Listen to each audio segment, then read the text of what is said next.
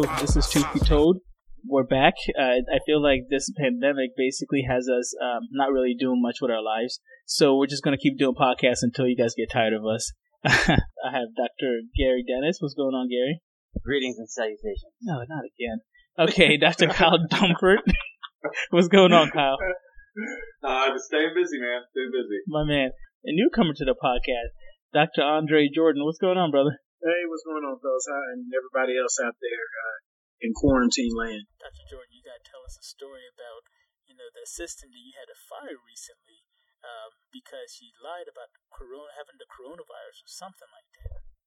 Um, and we could tell she was lying, but, you know, if you say that, you text it to me, you tell our manager, we got to play this by the book, you know? Because you could have just said, hey, look, doc, I don't feel comfortable coming out because of the virus. And I would say, well, you're going to be in the office by yourself, but if you don't feel comfortable, I understand. I get it. Don't worry about it. I'll go and do it myself. Right? Oh, you're saying that she said she had coronavirus? No, she said she had the symptoms to it. Like she said, oh, you know, I woke up with a fever and a cough. And then she said, uh, you know, but I, I talked to my doctor. My doctor said that I don't have any symptoms, so I don't have to get tested. I said, well, those are the symptoms. I would have fired her just for being stupid.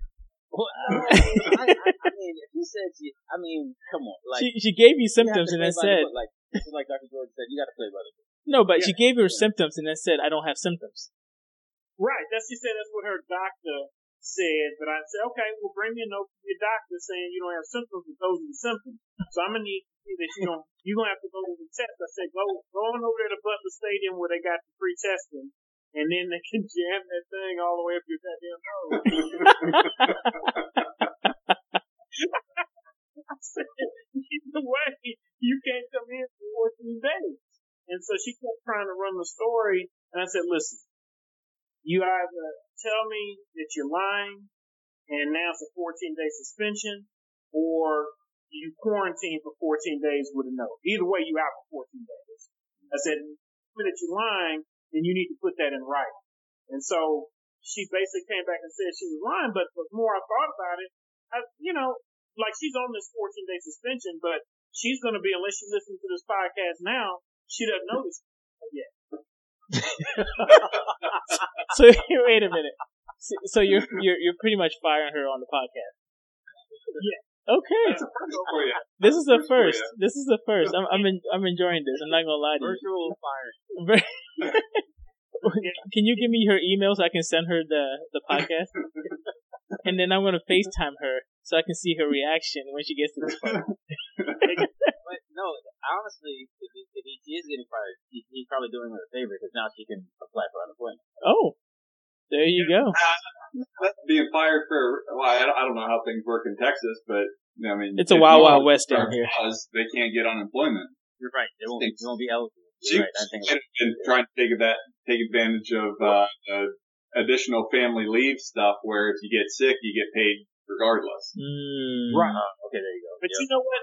The other thing about it is where I also work part time still. I have her. I brought her on her on over there before. So where it really got sticky, and this is what she's really getting fired for, is she reached out because I told her, I said, "Yo, you can't come to work at my office or over there without the note because I, I mean, you're telling me, and that's Mhm. irresponsible. If I have you come to work and out of place, you can sue me and the patients can sue me. You know, much less get sick if you really have it, you know? So you you know, this leave is for both places, you know, the quarantine. She tried to reach out to my manager who, who I'm her boss too, you know? So it's like I'm your boss in both places. So what are you doing? So she manager, like, oh, I can't do that because that's not his practice. And so once, of course, my manager told me, I hit her up and say, listen, you realize I'm your boss in both places. I said that, that, that my manager, I'm her boss, she's not my boss. Do you understand how this works? So I, I'm not going to fire her from there because I don't want to put her out there because there's going to be a lot of unemployed motherfuckers after this is all over.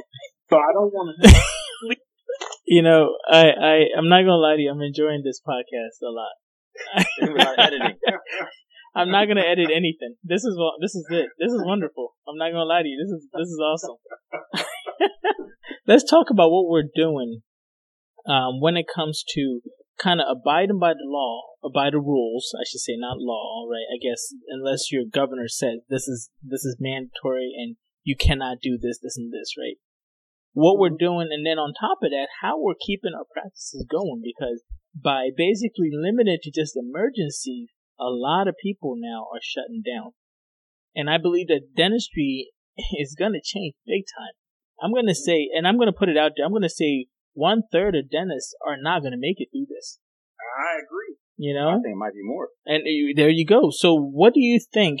But I mean, so do you think that these mandates are beneficial or do you think that this is a, a reach of governance? You have to look at it. You know, you have to weigh again. Like this is just like the same thing that Trump's up there, and then you know, uh, Doc, was it Fauci? Yeah. Dr. Fauci. Fauci, yeah. in- yeah. All right. So you have to weigh the, or in Cuomo saying the same thing. Like you have to weigh the economics versus safety and Right. health. The social. hmm Yeah. So like, what is what is more important? Is saving lives more important, or is making money more important? Right. So like, it, it, you know, at this particular junction, worldwide, uh, endemic, pandemic, whatever you whatever you want to call it, Mhm.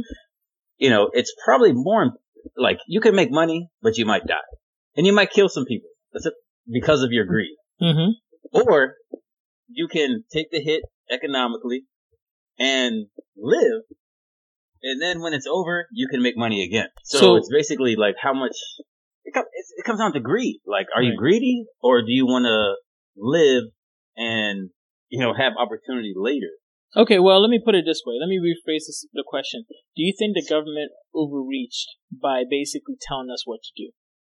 no i think they failed for not telling us what to do sooner Hmm. Okay. I agree. Okay. but i'm still waiting for my 40 acres and a mule so i'm not Okay, let it go. Let it go. We're not doing this. Wrong podcast for that.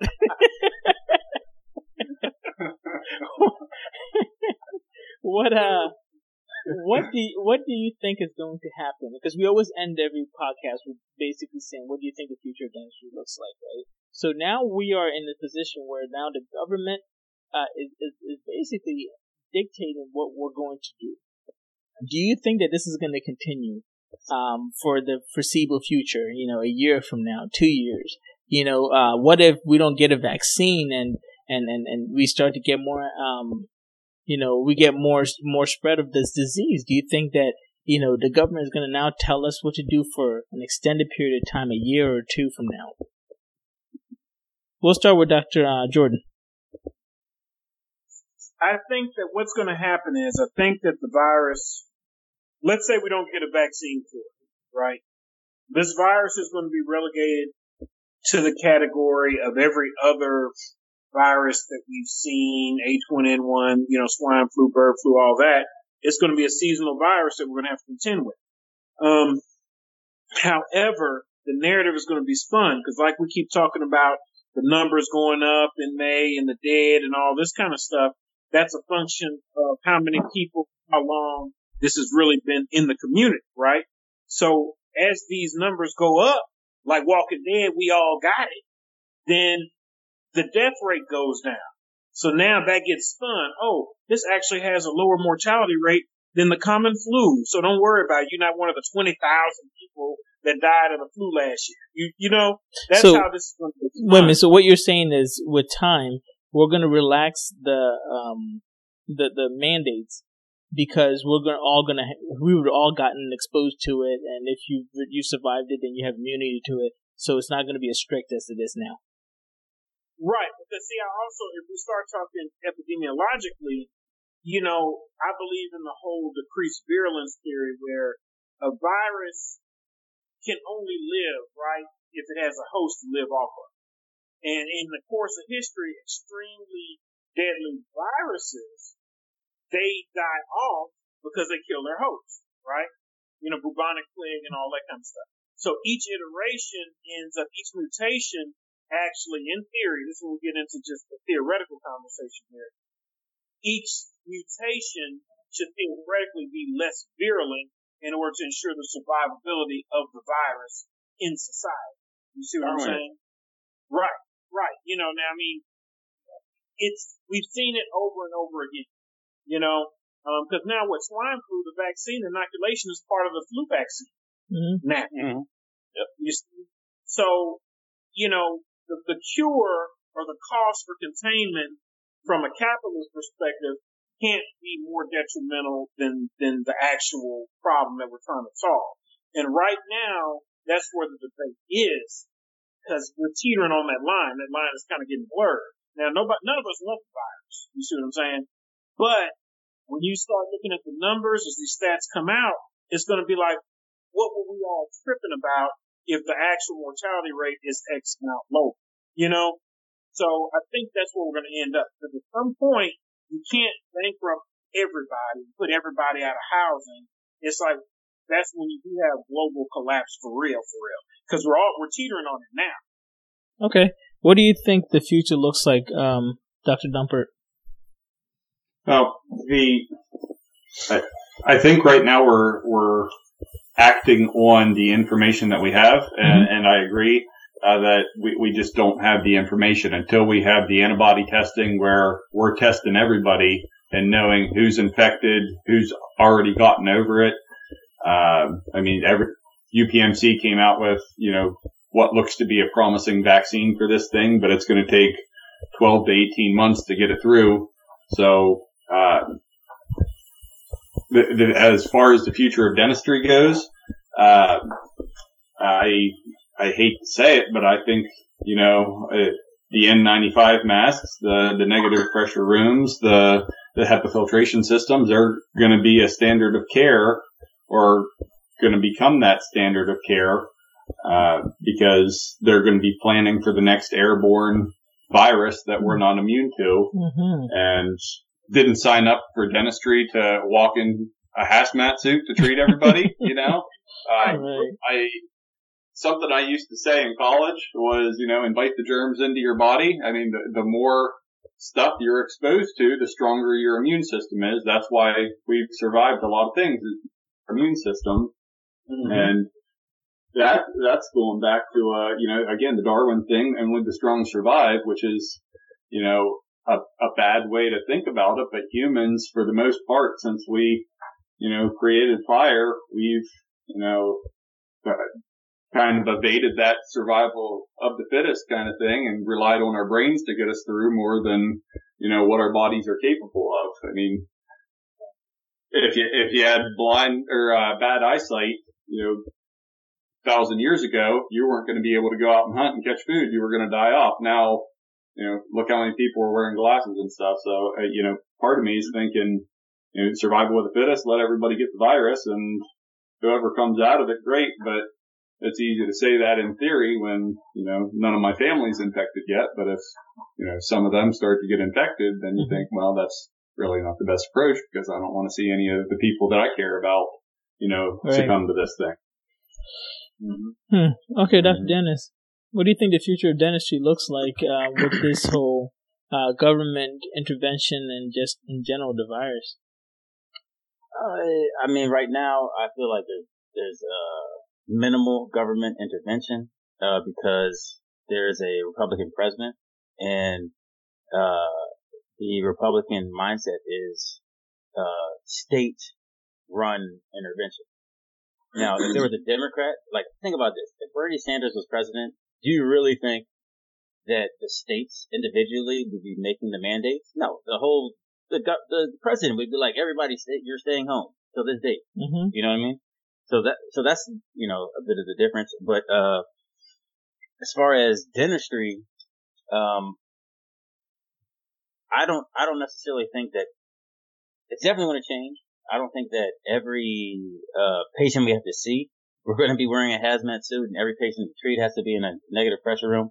But I think it might be a requirement that at least one operatory in your office is negative pressure and that you have a hazmat suit in your office in case something happens. Uh, I could definitely see that. You know, At the very least, I know I'm gonna be ordering up a stockpile of N95. Mm-hmm. yeah. I mean, it's it's it's you know, especially well. Another thing is that like, you know, let's go back to I I mentioned it before. SARS, right? SARS is coronavirus. It Mhm. is severe acute respiratory syndrome. Coronavirus. That's the name of it. So it's not like this is the first time we've seen this. It's just that with the SARS event, it was just very well managed and maintained. This particular coronavirus is poorly maintained, but it also Oh, yeah. Could have been related to who was in power at the time. Well, the difference between the SARS and this coronavirus is the fact that you don't have to have symptoms in order to be trans be in order to be able to transmit it. Right? With SARS, you got sick really bad and you were infectious. This one, Right. you don't have to be sick and you're still infectious, and that's the problem. People are walking around not knowing that they're literally giving it to other people. yes. And that's the hardest part about this whole thing, right? Um, but in the end, I mean, I, I think personally, one, uh, this whole leveraging um, your office uh, in dentistry, where basically just taking out loan after loan after loan to buy the shiny laser or the CBCT and, and all this stuff, I think that's going to stop because now people are struggling. I mean, those offices are not going to make it. When if you don't have if you don't have cash, I honestly don't know how you're going to make it through this whole thing because sooner or later those debt collectors are going to come in.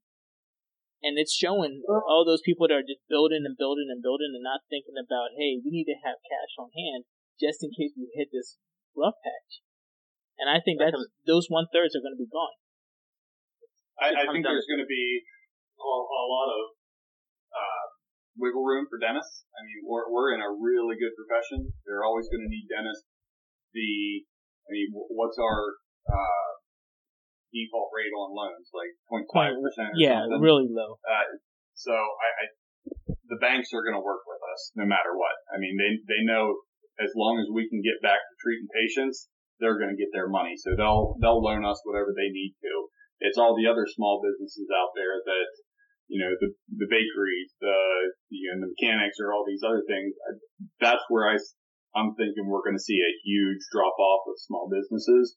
But the for the most part, if, if you were decent at running a business or even, you know, half decent, I think the dentists are going to get by. But again, the problem is a lot of dentists, we have a, a, a very forgiving profession in the business world and a lot of dentists don't have that business mind about them.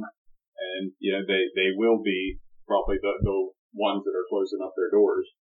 What about Well, venture capitalists? What about venture capitalists? Um, you know, and, and corporate dentistry. Do you think that venture capitalists are going to look at dentistry and say, you know what, this is still something worth investing in? Dr. Jordan. Yes. I think to kind of piggyback on that, what I think is going to happen in dentistry is that you're going to have the smaller practices, let's say like myself, who can directly control your overhead. You'll be fine through all this, right? Um, it's the big bloated corporate entities that are going to either stumble on themselves or do something really, really robber baronish, like strip their, their overhead down, kick out a lot of senior people to get in new grads, you know, and then on top of that, take advantage of all the government assistance. You see? So people are already circling the wagons like that. So, and then the smaller practices that don't make it go into what Dr. Dumpert was saying that they weren't really competent in business to take advantage of this or survive. You see? Or if you just, if you're a dentist that sucks, if you don't have any patients that are loyal to you, then they're not going to come back to you because this is going this is the equivalent of the Thanos finger snap. Some people are not going to make it, you know? I think that the big corporate entities that stumble on themselves, there are venture capitalists that are waiting and circling the wagon or, or, or they smell the blood in the water and they all pick up the pieces. Because we already know of big corporate entities that are starting to furlough people, Mhm. uh, uh, slash rates, slash payroll, and it's May. It's new grad season, you know? So they're gonna, it's gonna be a lot of that funny business going on. Okay. Well, we're gonna end it here. Um, but I actually want to leave a question for for next time. A lot of dental schools are basically doing their classes online, right? And these students aren't finishing their requirements. Do you think that they should actually graduate without finishing their requirements? Because some of these dental schools are saying we're not coming back until the fall. Their fourth years to need to graduate. Do you think that these guys need to finish their requirements, or do you think that they should be forced to take, uh, um, you know, uh, residency for that year? These students coming up right now. Okay, okay, Gary, Gary, this was this. You see, how, I said that that was a discussion for later. You see how you just got, did that? I can talk an hour about that. I, I know you can. That it was just a tease. You see, this is exactly why you don't control the podcast. It was a tease. so that's something that we're going to talk about next time. You know, uh, so thank you, gentlemen, for coming on. Uh, definitely appreciate you guys. We'll put it, we'll stop it here and then we'll talk about the, the, the whole dental school and dental students uh, next time. Thank you guys. Thank you. All right.